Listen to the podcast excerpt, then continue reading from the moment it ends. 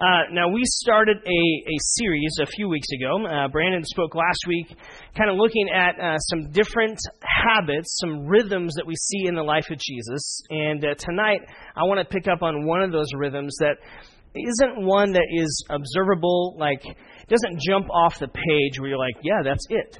But when you begin to look at the rhythms of how Jesus lived, you see this as something that this is very evident within his life. And I want to get at it, and looking at this idea of some different things that we face as we drive around. Now, you remember this series, we talked about this idea that living life with God is not about trying harder. It's about maybe training better. And we said this is about beginning to understand. Remember when Jesus said in Matthew 11, "Take my yoke upon you and learn from me," he said. I want you to learn from me. And it's not just learning what he had to say about things and just studying the sermons and parables that he told, but maybe it's also learning and watching and observing how he actually lived and some rhythms that he had. We looked at prayer. We're going to look at that again. And we looked at this idea of maybe slowing down, living the unhurried life. We looked at this idea of reflecting on Scripture last week. If you missed that, it was so good. I want to encourage you to go back and listen to that. And you can catch it online. You can watch it, or you can download it as a podcast and get all that. The bottom line for this series, here's what we've said. Practicing the life of my Savior with my Savior helps me live more like my Savior.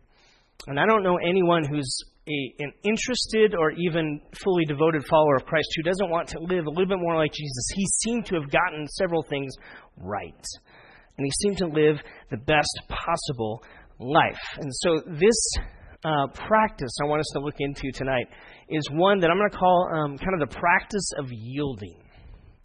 Maybe you might be familiar with a different word of like submission. You're like, whoa, submission. I don't like that word. The practice of yielding is something that I think is really key when you want to be a follower of Jesus. Now, I understand that there may be some of you here who are coming back to church, or someone invited you and they bribed you with dinner, and that's awesome. And I hope you have a great dinner.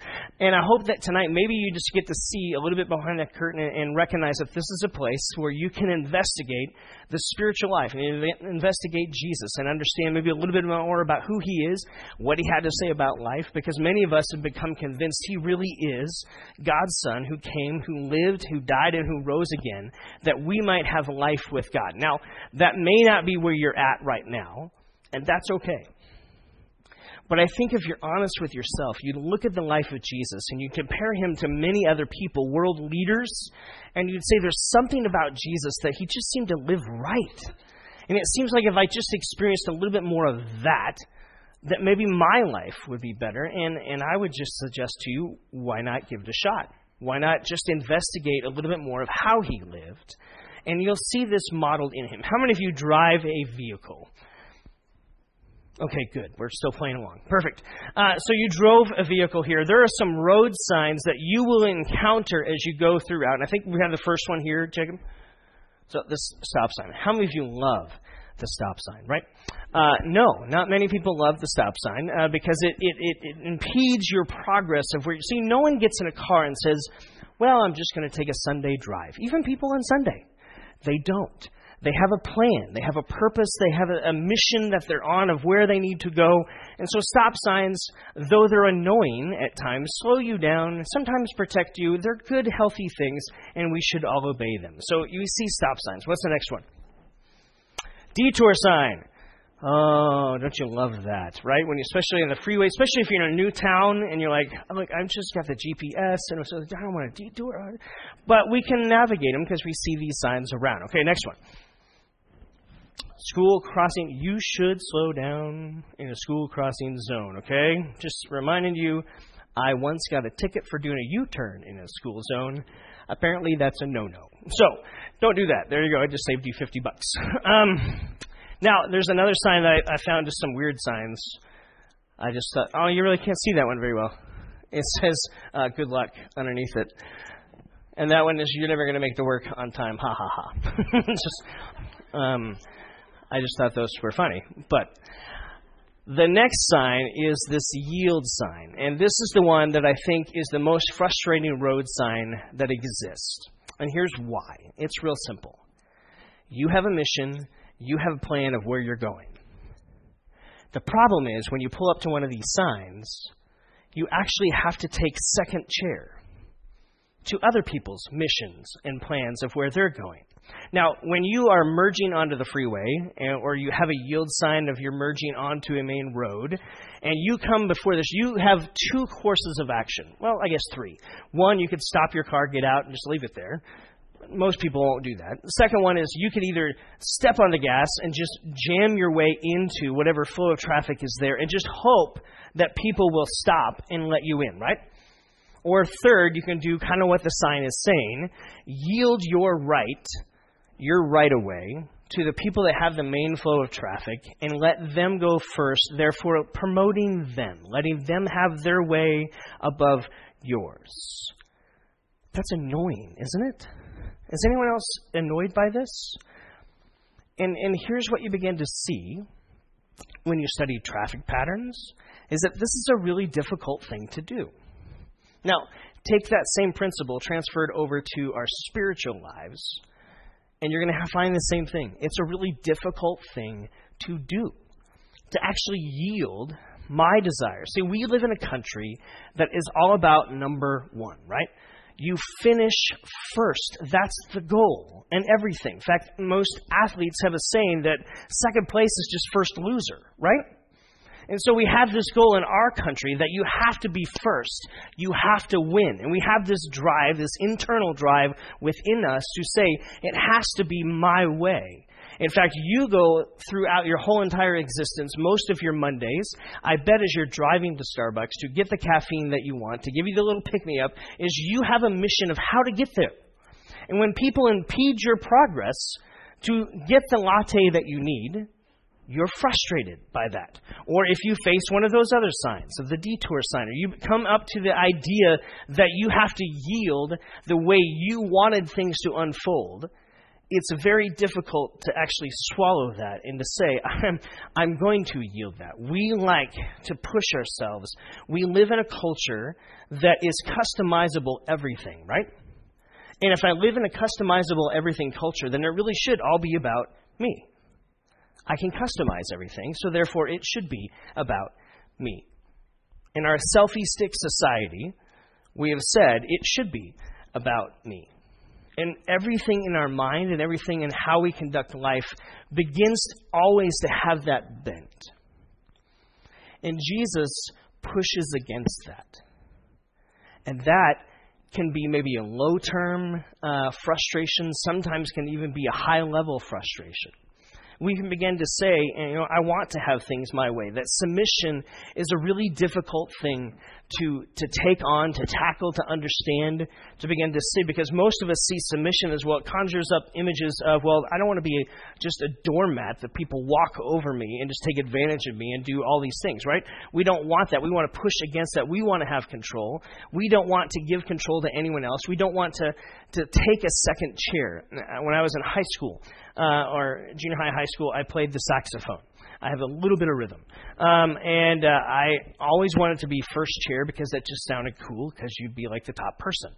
And I was always second chair, which was really annoying because the other guy would just elbow you. But that's the way it was.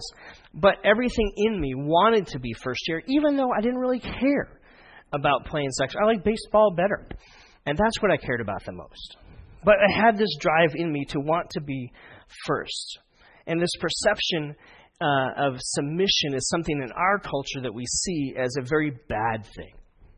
And I want you to understand that in the Bible, when it talks about this idea of submission, it talks about this concept of yielding to Jesus, yielding your life to God, it sees it in a much, much different light. It's not a second-class thing. It's not a second-chair type thing. It's actually the best way to possibly live. I do a ton of weddings. And often I'll read from Ephesians chapter 5 that talks about wives and husbands. And I'll read that passage, and it starts with, in verse 22, chapter 5, it says, wives, submit to your husbands.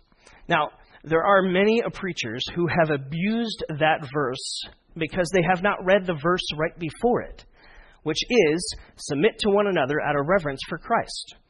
So it's this idea, this concept the Bible is saying is that we are to mutually submit one to another. And we are to, yes, there might be a lead in a family. But it's this mutual submission where I'm seeking your best and you're seeking my best, and it works together, hand in hand. And see, submission is not one is better and one is less, and therefore I'm going to squish you and hold you down, and not I'm going to keep you back from becoming who you were meant to be. You will always be second chair, always second place, always further away. In our culture, that's kind of what we see submission as. We see yielding as is, well, I guess you're better than me, and I'm way back here. But the Bible always paints this picture of submission being a beautiful thing. In fact, we see it on display in the second person of the Trinity, in Jesus himself as he comes. And in John 14, if you have your Bibles, you can go to John 14, or you can follow along on YouVersion. Got all the sermon notes in there. In John 14, Jesus begins to give a little bit of a taste to what's going on. And in John 14, he's talking to these disciples, and they are kind of troubled because things are moving toward Jerusalem, moving toward this climax of the crucifixion. They don't quite see that yet. They begin to see that there's some tension happening around them. They don't quite know what's happening. They really thought Jesus was going to overthrow everything, take over. He would be first chair. And yet that's not what's happening in this moment. He's going to win, but he's going to win a different way than what they see. And he begins speaking this language of this interplay between God the Father, God the Son, and God the Spirit. Now we know God is one. Hear, O Israel, the Lord your God is one. There's this simplicity to that, yet there's a little bit of complexity to this too, to understand it's not three gods. It's God the Father, God the Spirit, God the Son. And all three have this interplay, this idea of mutual submission, yielding, pointing, and preference to one another. That they're always in this interplay of how they love and how they share and how they work together as one, because they are one. Now, I know that's kind of hard to get your mind around in a lot of ways because we see things so linear and we see things so black and white and segmented. But the Trinity is a beautiful concept in Christianity. It is one of the things that sets Christianity apart from every other religion on the planet. And it's a difficult concept to maybe get your mind around, but in simplicity, it's this idea that God is one in three expressions: God the Father, God the Son, God the Spirit, and how they work together. Jesus always, in fact, think back to Jesus' baptism, right? God the Father is there. This voice comes from heaven, right? This is my Son in whom I am well pleased. I love him, right? Jesus is there. He's in the flesh. He's what people can see. And the Spirit descends him in the form of a dove, right? And so you have all three present here in this moment, this interchange. In fact, scholars kind of talk about this as the inner Trinitarian love is the phrase they put to it. And it's how the Trinity works together. Here's what Jesus says as he gives a little bit of a taste. He's talking to Philip. He says, look, Philip's saying, hey, just show us the Father. Jesus, just show us the Father. And Jesus' response is, no, anyone who has seen me has seen the Father. This is verse 9. How can you say, show us the Father? Don't you believe that I am in the Father is in me? The words I say to you, I did not speak of my own authority. Rather is the Father living in me who does and who is doing his work. Believe me in what I am to say, that I am the Father and the Father is in me, or at least believe at the evidence of the works themselves. And I love you. If you love me, keep my commands, and I will ask the Father, and he will give you another advocate to help you, and he will be with you forever, the Spirit of truth. So Jesus is putting on display here this inner Trinitarian love of how things work together, mutually submission and yielding, pointing to one another. When you look through the Scriptures, here's what you're going to find. Jesus is always pointing to the Father. You want to know what God's like? He's always pointing to the Father. The Father is always pointing to the Son. The Spirit is always pointing to the Son, and Jesus is always pointing to the Spirit. You'll find that rhythm when you read through the Gospels and you look to recognize it.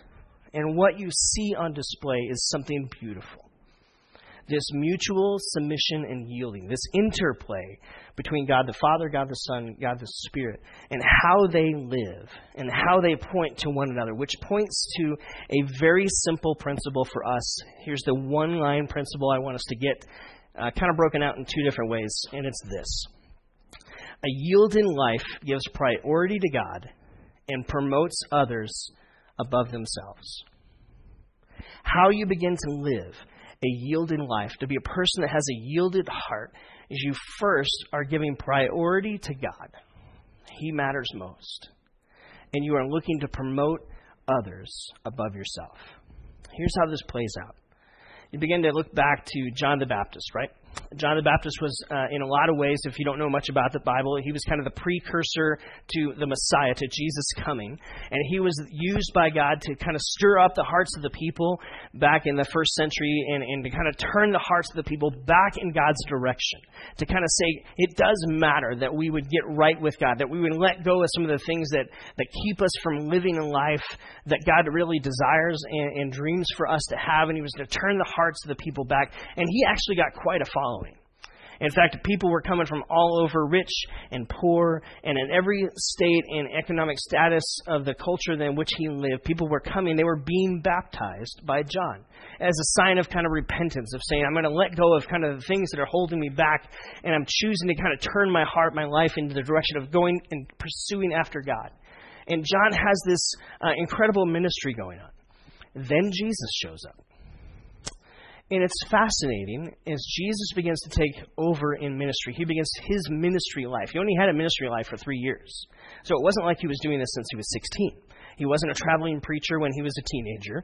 He had a ministry from 30 to about 33. That's what he had. And so in this moment, he shows up to John. He says, John, I need you to baptize me. And John's like, you should baptize me. And he says, no, this is right. This is right for us to do. They do that. You can read about Jesus' baptism. And then Jesus begins his ministry. After he goes through his temptation, he comes back. He's preaching and teaching and leading. People are starting to follow after him, so much so that he begins and his disciples begin baptizing people as well. And they're baptizing to say, hey, this is a new way for us to experience life with God. And it's founded in following Jesus, not in just the rituals and the rules of the past, but in a person. And it's all about Jesus. And his following begins to grow quite a bit, so much so that John's disciples say, hey, Jesus has got this baptism thing going on the other side of the valley here. And like people are starting to go over there. Like, what's the deal, John? And then John has this description that he gives in John chapter 3. And here's what he says. In John chapter 3, this is where we get the famous verse, John 3:16, for God so loved the world. A little bit further on you read, and it goes to this idea. John replied, a person can receive only what he's been given from heaven. You yourself can testify that I said that I am not the Messiah, but I have sent ahead of him. And then he has this famous passage. Verse 30, he says this. He, speaking of Jesus, he must become greater. I must become less. He must increase. I must decrease. The one who comes from above is the one... is above all. The one who is from the earth belongs to the earth and speaks as one who is from the earth. The one who comes from heaven is above all. And John has this realization that life is about making God the priority. And in our culture, much like the first century culture, so much of the language and the vernacular and the pull and the push of society is to make it about us being the main priority, right? In a customizable culture of everything, it's so easy to drift to making everything about me and everything about my priority, that my priority trumps yours. My priority trumps God's, because I'm the one that's wrestling with the dreams and visions and the future of what I have to go for. And what John came to the realization was simply this. He is greater than I. He's greater than I. Maybe you've seen that bumper sticker. That's a company out of Hawaii that has this, that takes it from John 3:30 that says, he must increase, I must decrease. And it's living with this perception of saying, I want to live with this principle that to live a yielding life means God has to be the top priority. That I'm going to submit all of the things that I have to navigate in life, and I'm going to put it underneath his leadership. That the way I manage my energy is all about how he wants me to manage my energy, because he deserves my best. And I want to give God leftovers. I want to bring him the best. And so the way I live my life, I'm going to pursue him, and I'm going to let him kind of be in charge of that. That it's saying to God, God, I'll ride shotgun. You take the driver's seat. And there's so much in our culture. Listen, there's so much in your own heart and in my heart too, where I want to drive. I want to dictate where we end up. I want to be in charge of where we go, right? I don't know if you struggle with this. I do at times. And John is kind of leaning into this principle. He's saying, no, to live a yielded life, to live as a person with a yielded heart means God's the top priority. He's greater than I. I am from the earth. I am not from above. He's the one from above, and He's above all. He's the one that deserves to take top priority. And I need to be a person that yields to Him. That there is a flow of how traffic, the way God wants life to go, that I need to yield into. There's a way of how I manage my resources, that I need to yield into how God wants me to use and to utilize the resources that He's given me. That I need to yield in how I live in relational connection with the people around me. How I live within my marriage. How I live within, if you have a relationship, boyfriend, girlfriend. How you live in relationships with friendships. That God has a way of best of how that's supposed to go. And it's not just me over here dictating, okay, God, I'm driving now, and you have to morph into what I want. No, it's saying, God, you got top priority. And how you've laid out relationships to work best, I'm going to yield into that. I'm going to let you have top priority in my life. I'm going to choose that you become greater and I become less. That doesn't mean you have less value. You have all the value you will ever need before the creators of the heavens and the earth. Why? Because He sent His one and only Son for you. Even if there was no one else, He sent Him for you. You are highly valued to the Creator of the heavens and the earth. And what He's saying is, would you yield your life to me? Would you let me lead you? Would you just follow along? And I promise you, as you do, you will have the best possible life. Doesn't mean it's going to be easy. Doesn't mean it's not going to have heartache. It just means that the Creator of the heavens and the earth is walking with you, and you get to walk in His shadow. And as He leads you through the ways that you have to navigate life, the ways that you get to use your talents and your resources and your contribution that you make into the planet and into you, into the navigating your story that He's helping write. And that's such a better place to live. It's so much more peace there. There's so much more joy there. There's so much more contentment there versus me having to be in the driver's seat, me trying to make everything happen, me trying to manage all the different things around. And here's the reality, as we understand, especially when it comes to health, we have no control. We think we do, but we really don't, do we? If we're just honest about it and we get honest with ourselves, we realize it's much easier and much more pleasant to live underneath the control of the one who created everything and let Him be in the driver's seat and to say, hey, God, I'm going to manage my relationships. I'm going to manage my resources. I'm going to manage my energy. I'm going to manage everything that you've blessed me with the best possible way I know how, letting you be the top priority. A yielded life says, God, it gives God top priority in life. The second part of that is a yielded life kind of says, I'm going to promote others above myself. Again, we live in a culture that wants to promote everything about us, right? We live in a culture that wants to make it all about us, and we want people to notice, and we want people to see, and we want to have more likes, and we want to have more hearts, and we want to have more things that people notice. We want to have more retweets. We want to have all that kind of stuff. And it's not wrong. It's not bad, but that pursuit can get you sideways really, really fast. And so a yielded life says, not only is God top priority, but I want to actually start promoting others. I want to actually start putting them above myself. I want to actually start noticing other people and not just making it all about me. I want to live. And see, what's fascinating about Jesus is that's, I think, what set Him apart from every other rabbi of His day. In fact, you read through the gospel accounts, you begin to see that the Pharisees, they always sought out the seats of honor. They always wanted that. They wanted people to notice them. Remember the parable Jesus tells of the guy who's praying, and it's one of those who is downcast, labeled a sinner in the corner of the temple, and he's just saying, "God, woe is me, I'm broken." And then I have this Pharisee that's just going on and on and on. I don't know if you've ever been in like family prayers, like before Thanksgiving dinner, and you have the one uncle who just prays forever, and you're like, the turkey's cold, Jesus just loves turkey, let's eat. I don't know if you've ever experienced that. Listen, prayer is about connection, okay? That's not about duration. It's about connection with you and your Creator, all right? So it's okay just to pray a blessing over the turkey and move on. Eat it. Enjoy it. I think what set Jesus apart is that he was approachable. He was invested in other people. He noticed other people. He didn't always seek to be noticed. He actually took thought of other people. He listened and he loved. And I think that's actually what drew people to Jesus. They didn't have billboards. They didn't have Twitter campaigns. They didn't have Instagram. They didn't have Facebook, launching, "Hey, Jesus, come into your town." They didn't have that. They had word of mouth. And here's what I know is true, even in our century today.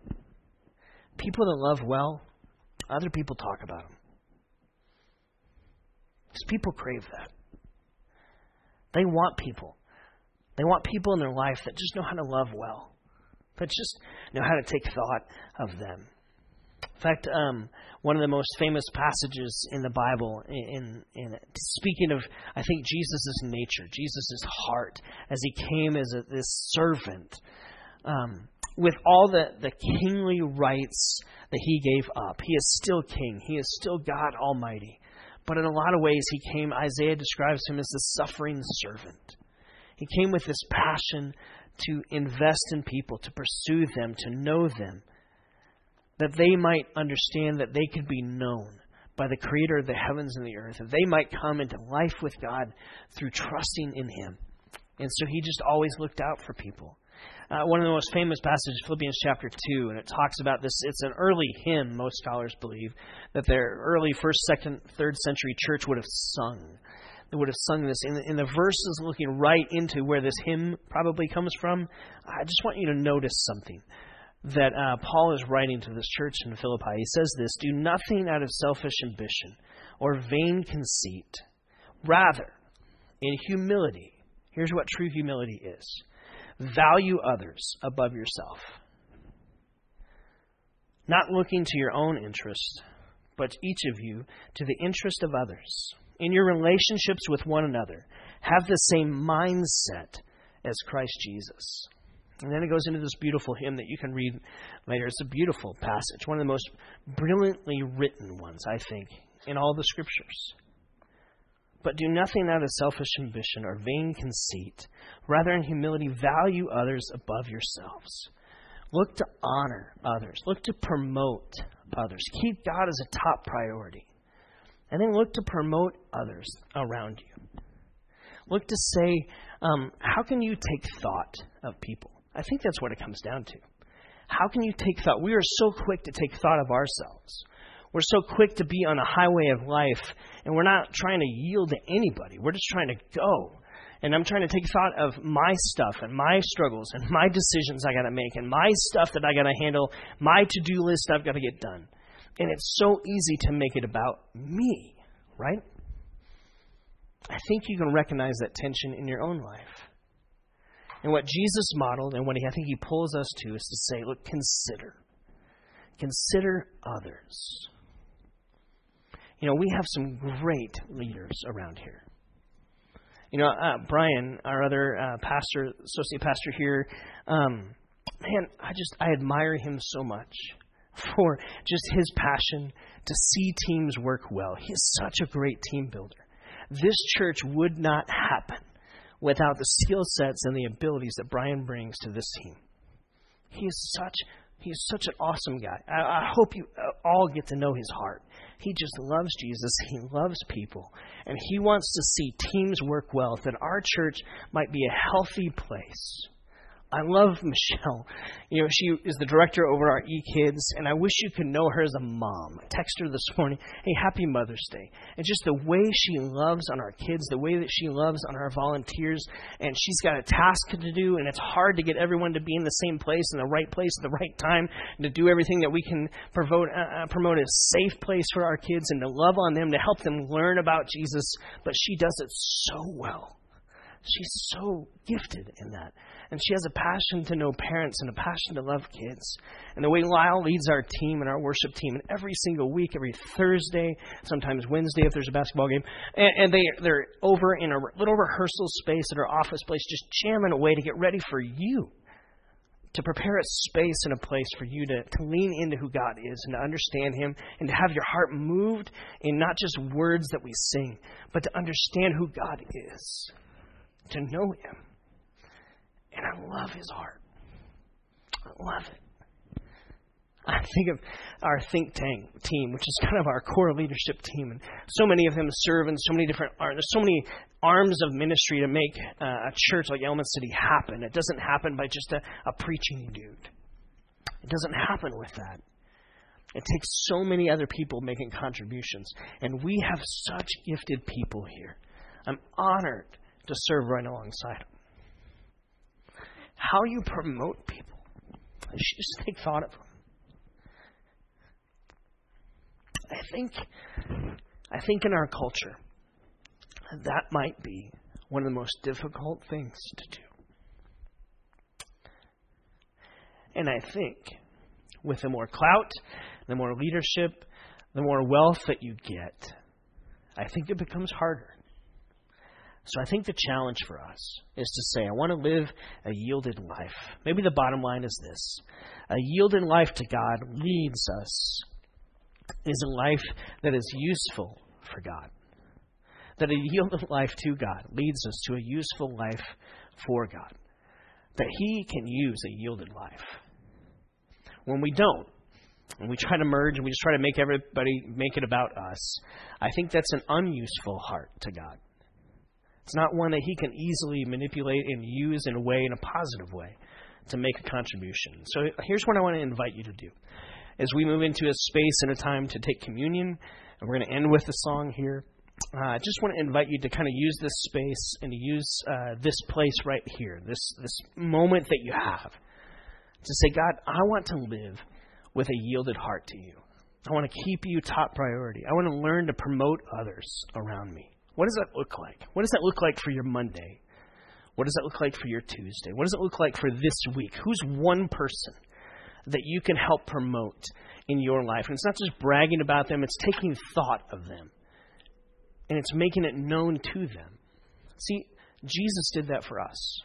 That's why He came on a mission to pursue us, to know us. That's why He went to a cross.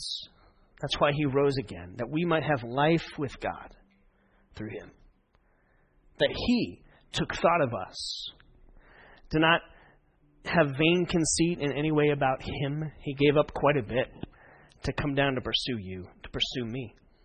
And so in communion, as we take that juice, we take that bread, we remember His body broken, His blood shed, for the forgiveness of my sins, forgiveness of yours, that we might have life with God, and that we learn to live in a similar rhythm of having a yielded life that keeps God as a top priority and learns to promote others around us and invest in them.